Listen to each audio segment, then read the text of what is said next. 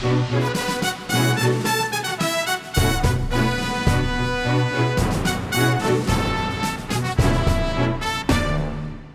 this is Kim Huat, Singapore number one news fan. It is 3rd of September 2018.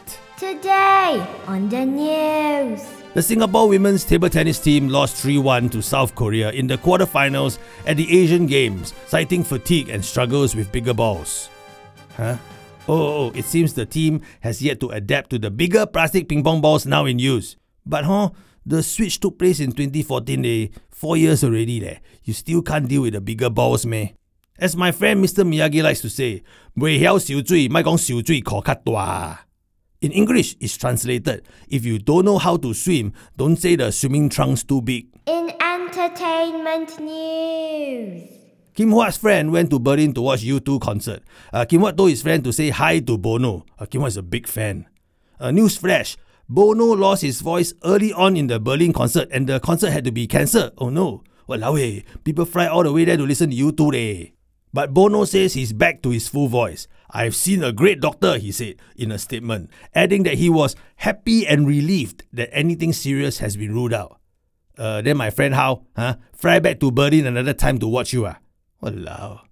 Huat has no budget to watch U2, can only watch Bono's two lesser known brothers. One is not good at music and one is not very smart. They are called Mono and Bodo. In local news.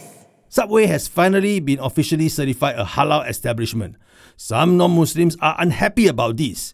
Ayah, it's Subway leh. It's not Le Cordon Bleu leh. Besides, don't eat too much junk food. In local news. Huat would like to wish all teachers a happy belated Teachers' Day. I hope that you guys got nice presents from your students and maybe one day government will give you the present of free parking again. In local news.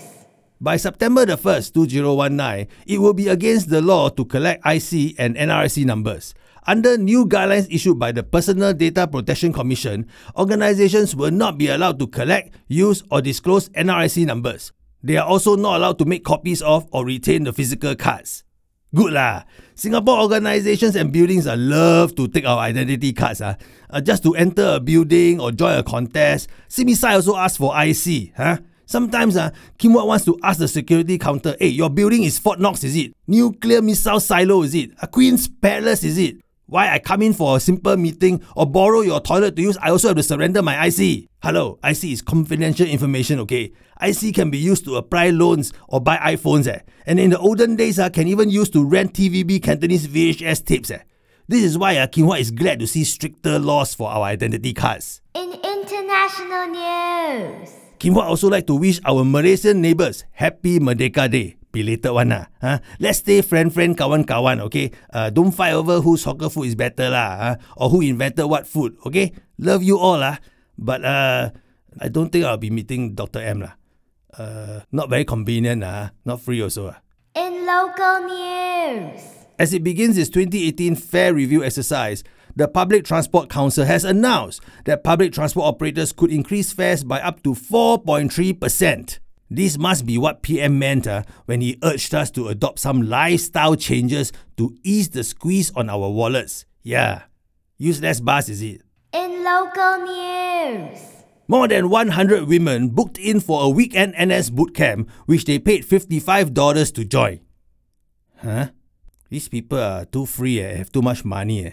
Hey, the $55 give to me lah. I book camp for you ah.